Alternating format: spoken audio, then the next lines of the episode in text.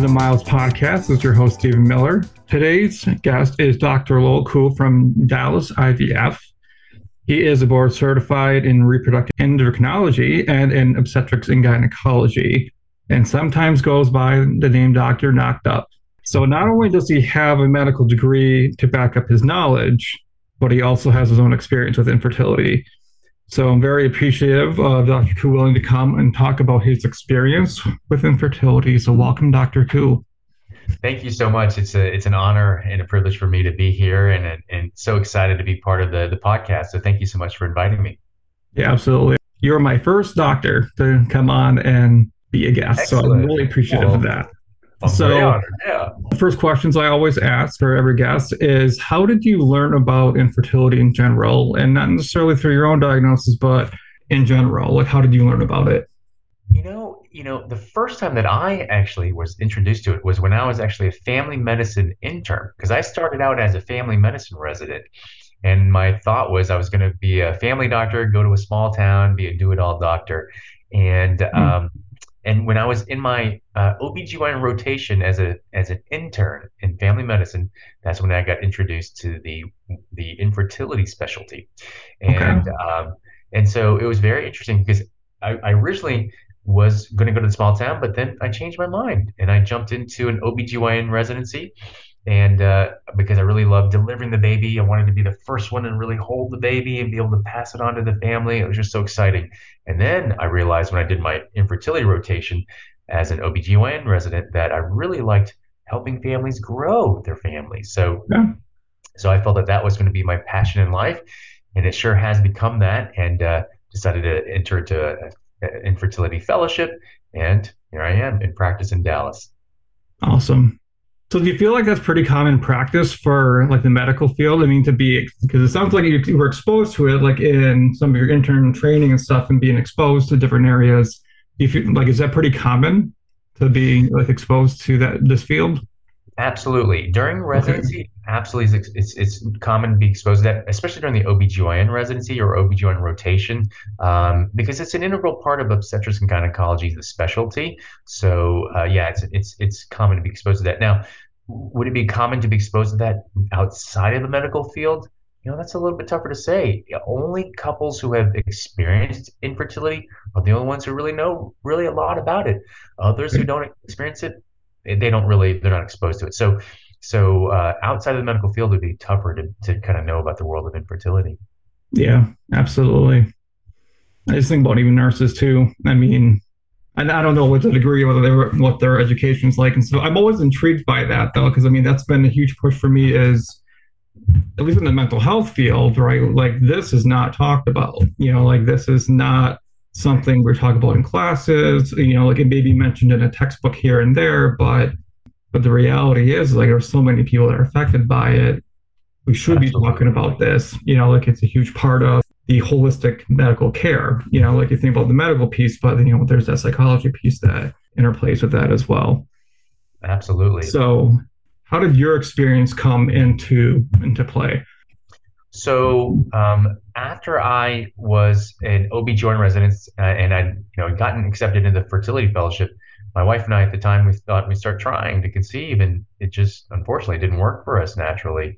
We tried and tried and struggled with infertility, and um, I'd already been accepted to the fellowship, and so I started my fellowship in Louisville, Kentucky, and we just had no luck. We had to really try uh, with treatments. So we tried um, Clomid and, and, and, regular intercourse, and then we tried Clomid and inseminations, and that didn't work. And then we had to resort to IVF. And uh, we did, unfortunately, five rounds of IVF to get our two kids. And so we did one round of IVF uh, while I was a fellow. You know, I didn't have any money. I was like poor, a poor student. I mean, I had to like you know, put scrape up the funds to be able to do one round of IVF, and it was negative. It didn't work. So then we we tried again, did IVF a second time. We got pregnant, but then we miscarried, and that was absolutely devastating uh, for us. Then we thought, okay, let's try one more time. So we tried a third time, and unfortunately, it was negative. It didn't work. So then we moved down to Dallas, and we were absolutely depressed, distraught, frustrated, and just bewildered as to why is it not working. And you know, we started thinking like, well, is this is this us? Childless life, which is fine, not a problem. But we, Mm, you know, we weren't sure if that's what we wanted. So, so we tried IVF again here at our practice in Dallas IVF. Got pregnant with my first kiddo, and then did IVF again and got pregnant with my daughter. So, so um, yeah, that's kind of our story, and and it's it it's a scary story, but in the end, I always tell patients if if we can have success, you can too. yeah. What was that like though, being a fellow in infertility while going through it? Right. It was a little embarrassing actually because uh, you know, here I am as the fertility doctor trying to help others get pregnant and and was fortunate to be able to help many couples conceive, but then embarrassingly enough, I couldn't even get my own wife pregnant. So it was a, a bit embarrassing. Um, and of course, knowing what I knew through all the training about infertility, it was it was it was difficult because um, you know I knew the stats, I knew the processes. I knew the chances and I knew all the pro- the, the the treatments that were necessary. But one thing that was hard was, you know, fertility. The, the field of fertility is a very young field, and so we know a lot about infertility, but we don't know everything. So when IVF doesn't work, even though everything was done perfectly right, all the shots, all the medications, all the retrieval, everything was done right, and it still doesn't work, we were absolutely bewildered as to like why what's not working? Why isn't it working? We put the embryo in it looked perfect. Why didn't it stick? And so it was very very frustrating for even me even though i had all that knowledge and background in infertility but it was even more frustrating for my wife. My wife's an OBGYN, so she, at least she has some medical background, but she didn't really have that sort of uh, background for the fertility because, uh, you know, she was just doing general obstetrics and Mm, gynecology. So it was frustrating to her. She didn't understand why is it not sticking? It doesn't make sense. So and unfortunately, unfortunately, we don't have all the answers. So we don't really know sometimes why it won't stick. So that was frustrating. There's this idea, especially if there's no knowledge of infertility, that IVF is 100% guaranteed, right? I, like there's this idea that, oh, we're going to do it once and it's going to be good. And how much do you think that plays into people's emotions and their expectations of what's supposed to be? Yeah, you know, it, it is tough. Uh, I, I, I try to counsel my patients just like I counsel my own wife. You know, when we started doing IVF, she thought, oh, okay, well, we're, we're guaranteed the baby, right? Like I said, no, no, we're not. I was like, honey, we're not guaranteed the baby, but what we are guaranteed is that there's going to be an increased chance of success. And so I tell patients that I don't know if I can promise you the baby, but I can promise you we're going to work really hard together as a team, and we're going to increase your chances to the highest possible in America um, for success. And so uh, at our facility, it's 60, 70, up to 80% chance of success. So, so I tell patients, you know, we're going to increase it as high as we can so that we give you the best chances possible in modern medicine to give you that baby. Yeah, absolutely. You talk about embarrassment, like the embarrassment, right, of coming into, you know, like being in a fertility clinic and stuff, and you're struggling with your own stuff.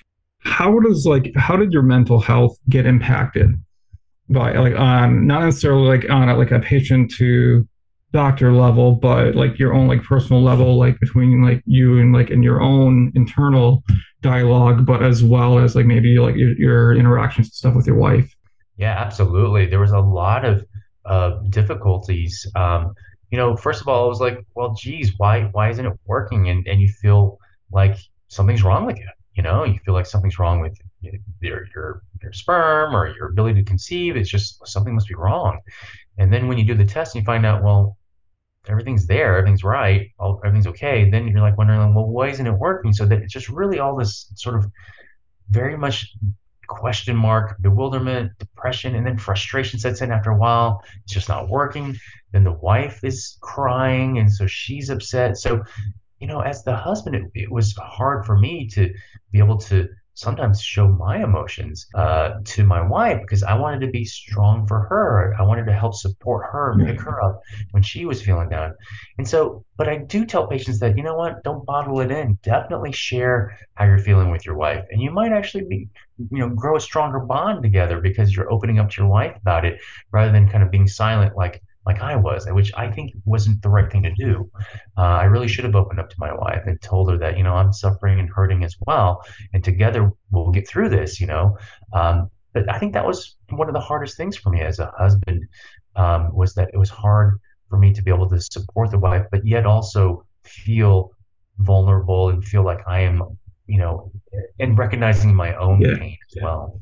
Yeah, and that's a really hard dance, right? I mean, it's like that push and pull, right? I mean, like we all deserve to have that support, and you know, and it's hard for for men, you know, to be vulnerable because you think, you know, like okay, they're already stressed out, they're already distressed. So like, why am I going to put more stress, you know, like on there? And it's it's hard, you know, like because like like you think that you're doing them a favor, but reality, what sometimes happens is you not talking about it then there's that assumption that I don't care about having a family as much as my wife. And like that was not even remotely close to being true. But Exactly. when we don't say anything, it's, it's Right.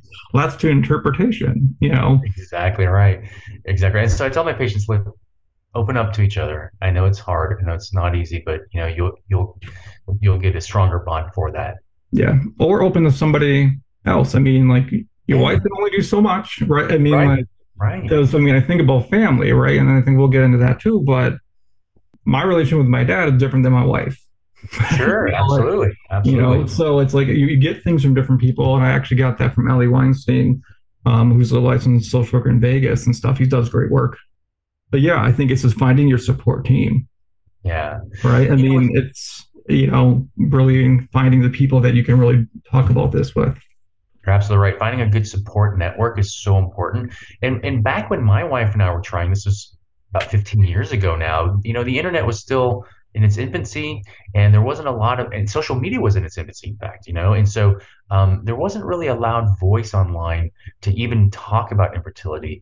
Uh, it, was a bit of a taboo subject to talk about, you know, but but nowadays, thank goodness, there is a loud and proud voice online on social media talking about infertility sharing their stories so that we can support each other. And that's that's so nice where we can support each other.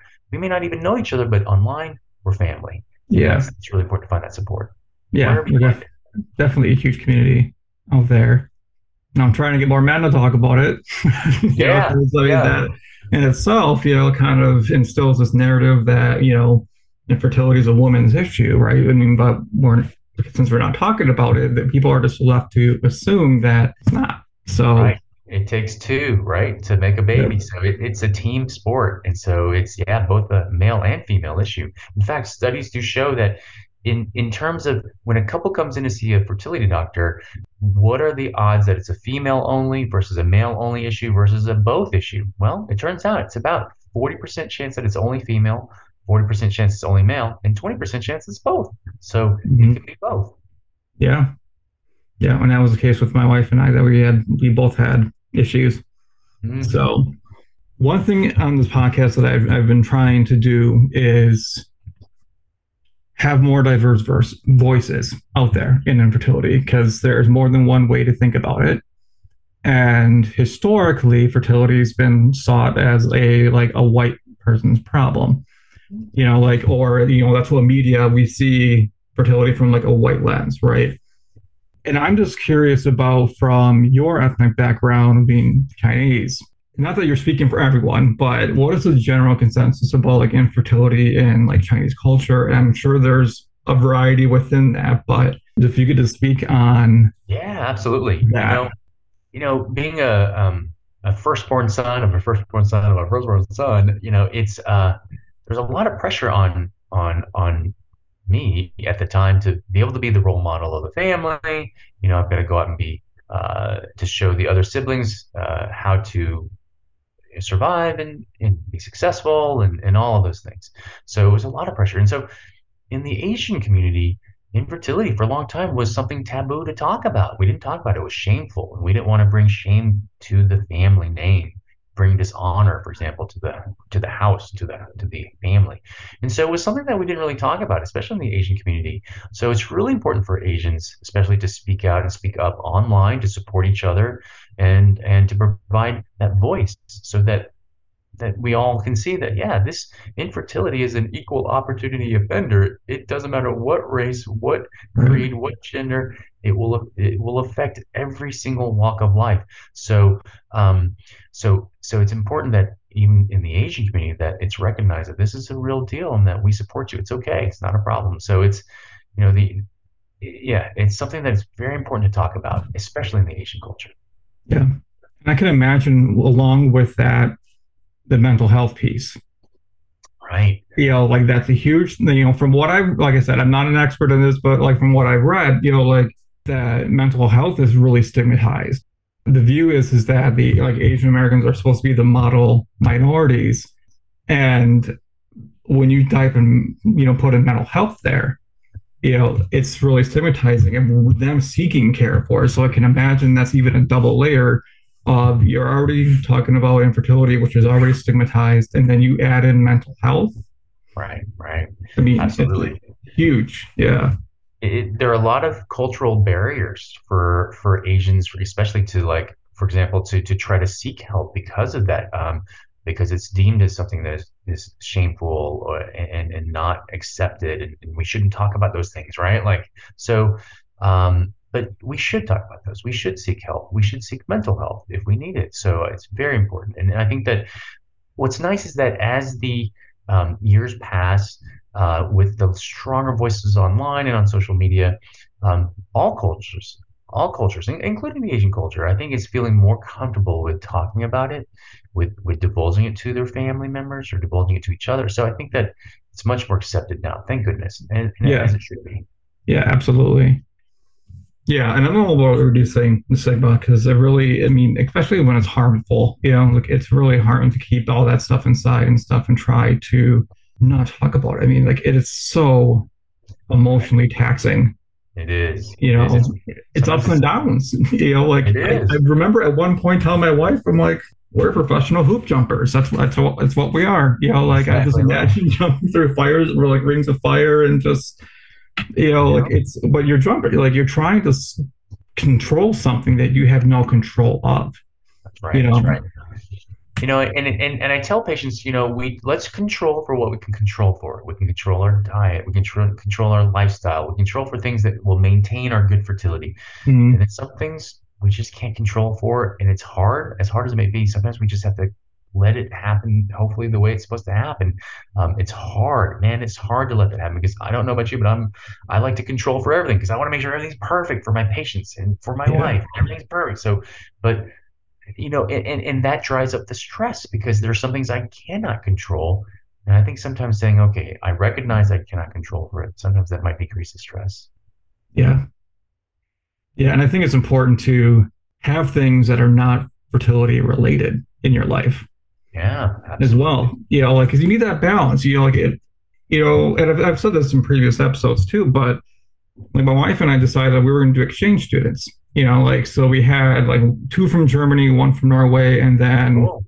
one of the years it was right before the pandemic. We had hosted a student for two weeks while his host parent was on vacation and stuff, but he was from China, and we kind of got the the lowdown on on COVID, you know, because his province was right next to Wuhan. Mm-hmm. So he was already hearing stuff and asking, why are you not wearing a mask? But it was something though like that we did because we knew that if we did not, you know, like if we solely if we had nothing else to do and we came home from work and we had all we would do was talk about fertility. In this way, all three students, like all three of them, saw at least part of the stage of IVF.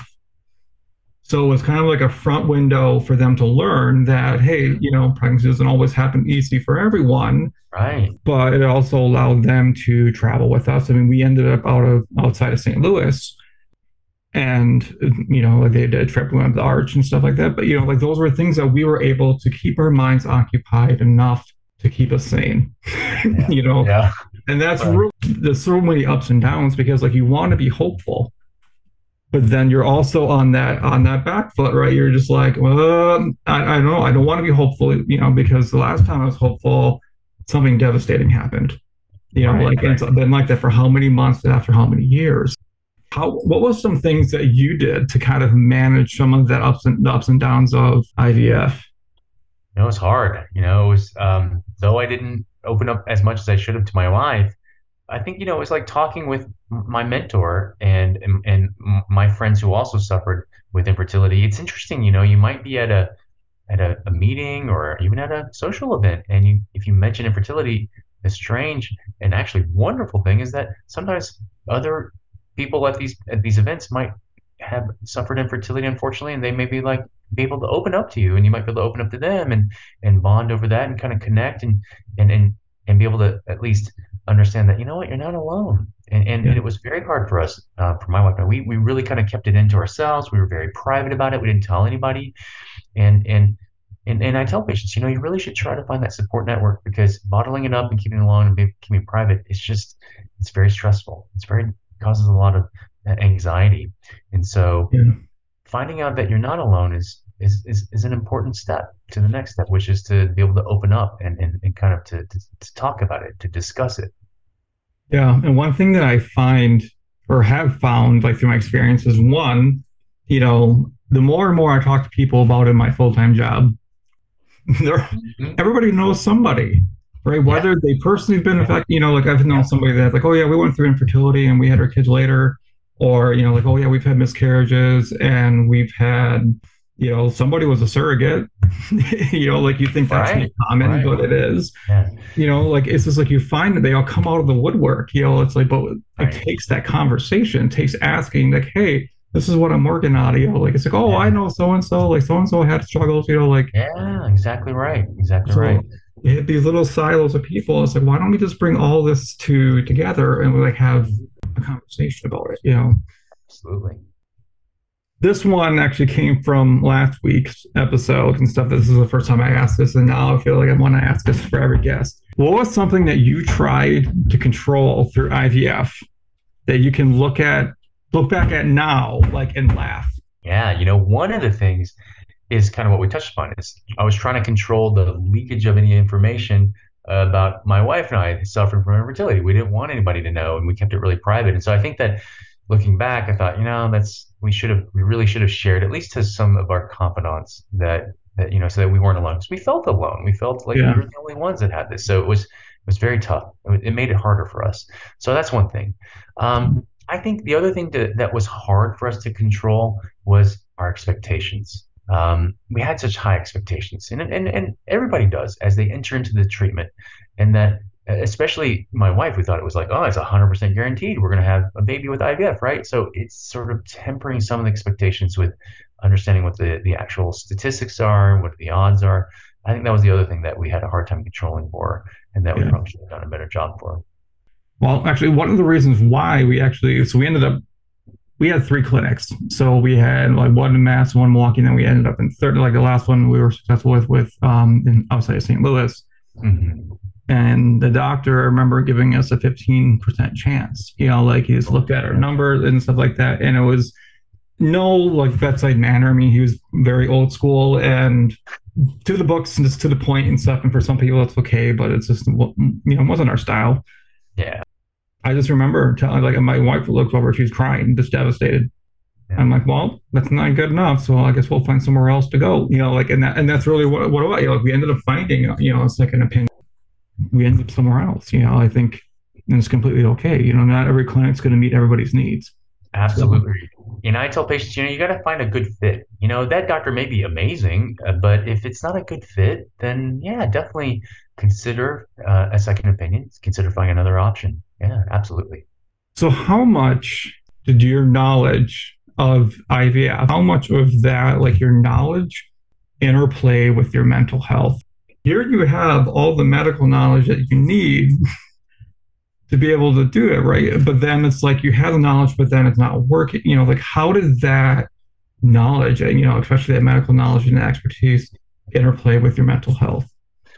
You know, I think it was a little bit more stressful because I kind of knew a little bit more, right? Because of the knowledge and the training and, and, and the background that I had medically. So, uh, whereas sometimes ignorance could be bliss, but because I knew so much about it, it was harder because I was like, okay, all right, well, I know this is the next steps. I know this is the odds. Why the odds are not that great. And, and I knew that, like, when I was looking at an embryo, our embryo, my wife and I, you know, when we had our embryos formed, I looked at it, I was like, I knew that the grade wasn't very good. And you know, and I knew that they were trying to put a good spin in. Yeah, it's not bad. It's not bad. You know, but I looked at it as like, yeah, it's not very good. So it, it really, really was tough to to to be able to have all that knowledge uh, and and and and use that with our own experience and and and apply it to our experience because it, it just I knew too much, and so it was a little bit more stressful.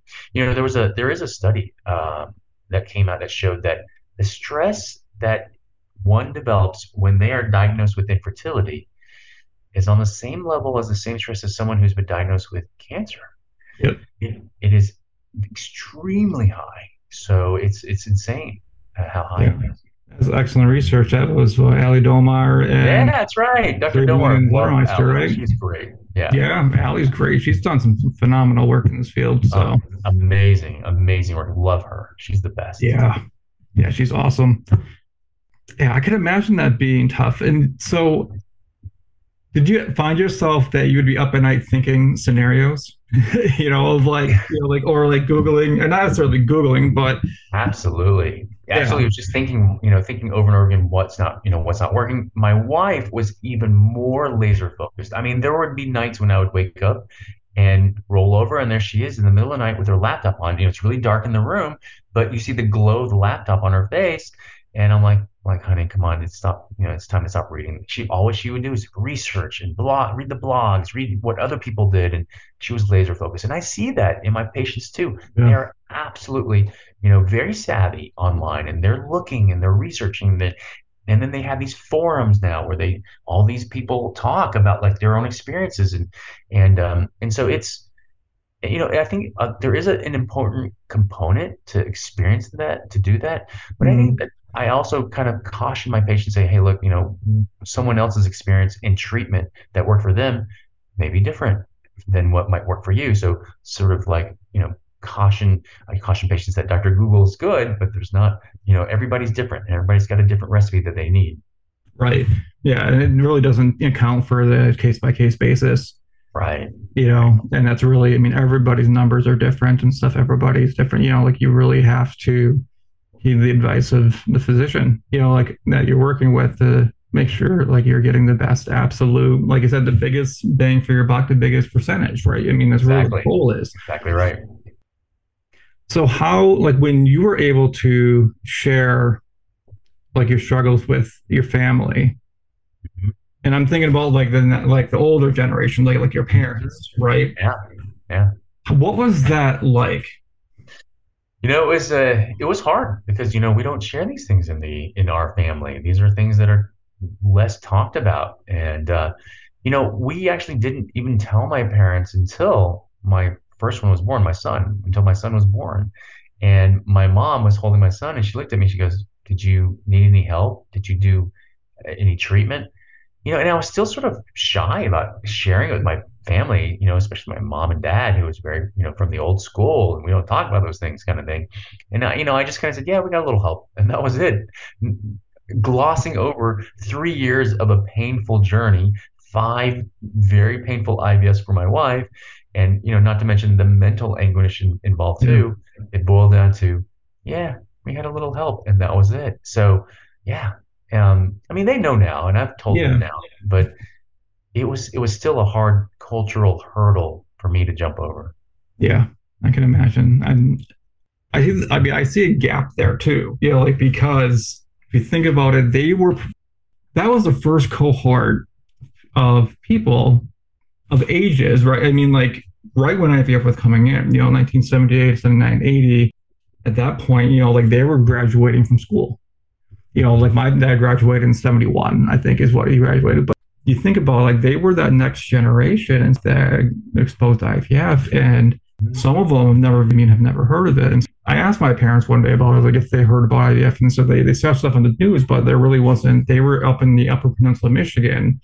there's no fertility clinics up there, you know, so they're yeah. just like, why talk about it? There's nothing there. But I think about the support for the parents you know like the parents don't know how like they, they can't make sense of it either you know like and how do they support their child going through that you know especially one you know like for me my parents knew you know like and my parents were ones that like you know if you want to talk about it we'll, we'll talk about it but we're not going to bring it up out of respect you know but right. but i have like some grandparents coming to me like coworkers you know like oh my son's going through ivf you know how do i support him and i'm like there's not a lot of information on that either right so you mentioned lifestyle, like in different things that you can do to kind of optimize male infertility or male fertility, that is. Um, yeah. If you can just maybe talk about that a little bit. So it'd be great to have Absolutely. some information to provide to some of the men that, Absolutely. yeah, know, there's no magic to it. I tell my patients there's no magic recipe or secret sauce. It's very basic stuff that most guys are already doing uh, to maintain good fertility. So, so I always say the four T's of the, uh, of male infertility. So these are Dr. Ku's four T's. So here they are. These are the four things that you need to avoid. And then we're going to talk about two things we're going to do. So the four things to avoid are, and they all start with the letter T. Tobacco, the first one. So no smoking. Smoking has been shown to decrease sperm count and sperm quality. Number two is THC or marijuana. Marijuana has also been shown to reduce sperm count, so you got to avoid marijuana. Number three is testosterone. So guys who inject testosterone or who take testosterone, that can actually stop sperm production in its tracks and make it a zero sperm count. So it, it's a little confusing, right? Because some guys are like, well, if I'm low on testosterone, I need to take testosterone. That'll increase my sperm count, right? Actually, it's the exact opposite. The testicles are sensing testosterone in the bloodstream. And if there's too much, the testosterone, the testicles, which make testosterone, say, oh, well, there's a lot of testosterone in the bloodstream. We've made too much. Let's shut down our testosterone factories. Well, when they shut down the testosterone factories, they also shut down the sperm producing factories. So if you inject testosterone, you'll stop production of sperm. So that's the third T. So the first T is tobacco, second T is THC or marijuana, third T testosterone. Fourth and final T is tubs, like hot tubs, bathtubs. And what I mean by that is heat exposure to the testicles. Guys who take bathtubs or take baths every day and soak their testicles in really hot water, essentially boiling your testicles. We know that testicles need to remain one to two degrees cooler than the rest of the body in order to function properly. So that's why they hang outside of the male body. Ovaries, for example, don't need to have that temperature issue, so they can be inside the body. So male testicles hang outside of the body because they need to be a little bit cooler. So if you heat them up with hot tubs, bathtubs, saunas, then they malfunction and they don't produce a quality sperm. And it decreases the ability for the testicle to package sperm together. So now you have misshapen t- uh, sperm, and that makes it harder to conceive. So those are the four T's to avoid uh, tobacco, THC, testosterone, and hot tubs. Now, two things to do are very simple. Number one, multivitamin every day. The sperm need vitamin C, vitamin E, zinc, L-carnitine. These are things that are found in a multivitamin. So if you take one every day, that should feed the sperm exactly what they need to maintain healthy sperm. And the second thing to do is a healthy lifestyle. So eat healthy, exercise if you want. These are things that'll help maintain a good, good, healthy sperm quality. And those are that's it. Just the four Yeah. T's to avoid and two things to do. yeah, and really super simple. Yeah. You know, and I, you know, and I've seen that, you know, I've seen that with testosterone where in some cases, not all, but like that men get prescribed Clomid because like their numbers are maybe suboptimal and that in itself will help increase some, you know, like sperm production and that. So, but it's almost like it's like a coolant or like a sh- or like an emergency valve, right? If it's too much, then they're like, oh, Right. emergency shut off. That's exactly Yeah. right. That's exactly right. Okay. Now, some guys are already taking testosterone, and it's very hard for guys to come off of testosterone. They'll feel really weak, really fatigued, really lousy, just mental fog. So sometimes it's not physically possible to come off the testosterone Yeah. uh, and, and for the guy to maintain a normal, healthy lifestyle. So there are ways that are sperm friendly that you can, there are some medications you can take that are sperm friendly that will hopefully replace testosterone. Now, it's never going to be as good as testosterone, but it's better than going no testosterone. And Yeah. one of the medications is called HCG. So HCG injections can take the place of testosterone, and that can at least be something that can boost the own production of testosterone and yet be sperm friendly and not shut off the sperm. Uh, Okay. factors. I remember taking that shot. Yeah, so those are some was shots HCG was an HCG shot and then some Clomid. And Yep, exactly right. I did not like Clomid personally. I mean, Yeah. it, Clomid has some side effects for sure. Yeah. Yeah, especially hormone side effects. Well, not Yeah. not a fun experience, but sometimes you do it. you know, like Yeah, you got to do what you got to you do. know. But I mean, I would honestly say though, like one thing like I should have done was I should have told the doctor about it. You know, because I had some pretty severe emotional effects from it. Yeah, You know, like but it was hard for me. Like you were saying, like you you're trying to control something, right? In my mind, I was thinking, this is what's going to make or break it, right? You know, like it's like if I have to just take it and like I'll take it and I'll have to feel like this for just a short period of time. If that means we're going to have a baby, I'll do it. Reality was is like it didn't make a humongous difference to my sperm count. Yeah. And yeah. but in that moment, you're you're doing everything possible right. to try to achieve the goal and stuff. And that I think that's the male brain trying to like we're gonna you know stay to the path and grind it out and if, uh, I would say to all the men out there, like if you're having side taking medication, you're having side effects, please tell your doctor. Don't yeah. try to tough it out. Right. You know, it's not worth it. And, and you may feel like that you're going to be the barrier again, you know, to come, but no, reality is, is your health matters as well. Absolutely agree. Yeah. So I have one last question for you. Mm-hmm. And this question I ask every guest is what is something that you would want every man to know going through infertility, whether that's IVF or other means of family building? Yeah, definitely. Number one thing is uh, open up to your wife. I think you know sharing your thoughts, sharing your your your worries and your frustrations with your wife. I think is very important, and and sharing that with her will ultimately, I think, bring you guys closer together. And uh, because uh, with infertility, there's a strain on the relationship. So sometimes it's hard. And I think the number one thing that a guy can do is open up to your wife and, and find that support system. Yeah, absolutely. I'll also shout out for MHPG through ASRM. So, I mean, yeah. they're a wonderful group of people, and I'm a part of that as well. But excellent. That's a good, you know, they have a good directory, you know, where people can find, you know, people that are specialized. Because that's the hard thing, too, is you go to a regular counselor that may or may not have that experience with infertility. Right, right. You're absolutely right. And finding that resource sometimes can be hard. So I absolutely agree. The ASRM website has some great resources for for uh, mental health as well as medical health too. Yep, yep. Great knowledge and stuff for people to look at. And as long as you don't do too much, right? You got to have that balance. You can't be doomscaping. Absolutely. So absolutely, absolutely. Yeah. All right, Dr. Ku. Well, I really appreciate you coming on and being a guest and being our first guest doctor. So I'll give you accolades well, for that. It's, it's been fantastic. Thank you so much for inviting me on. I'm happy to talk about it. And so thank you so much. Yeah, absolutely. Thank you for listening to the Miles Podcast. Miles Podcast is on Apple, Google, Spotify, Stitcher, and Overcast. If you could like, rate, subscribe, and share the podcast to help other men or other couples find it, it'd be greatly appreciated. Be sure to follow me on Instagram and Twitter for updates on future episodes and more content related to infertility and family building.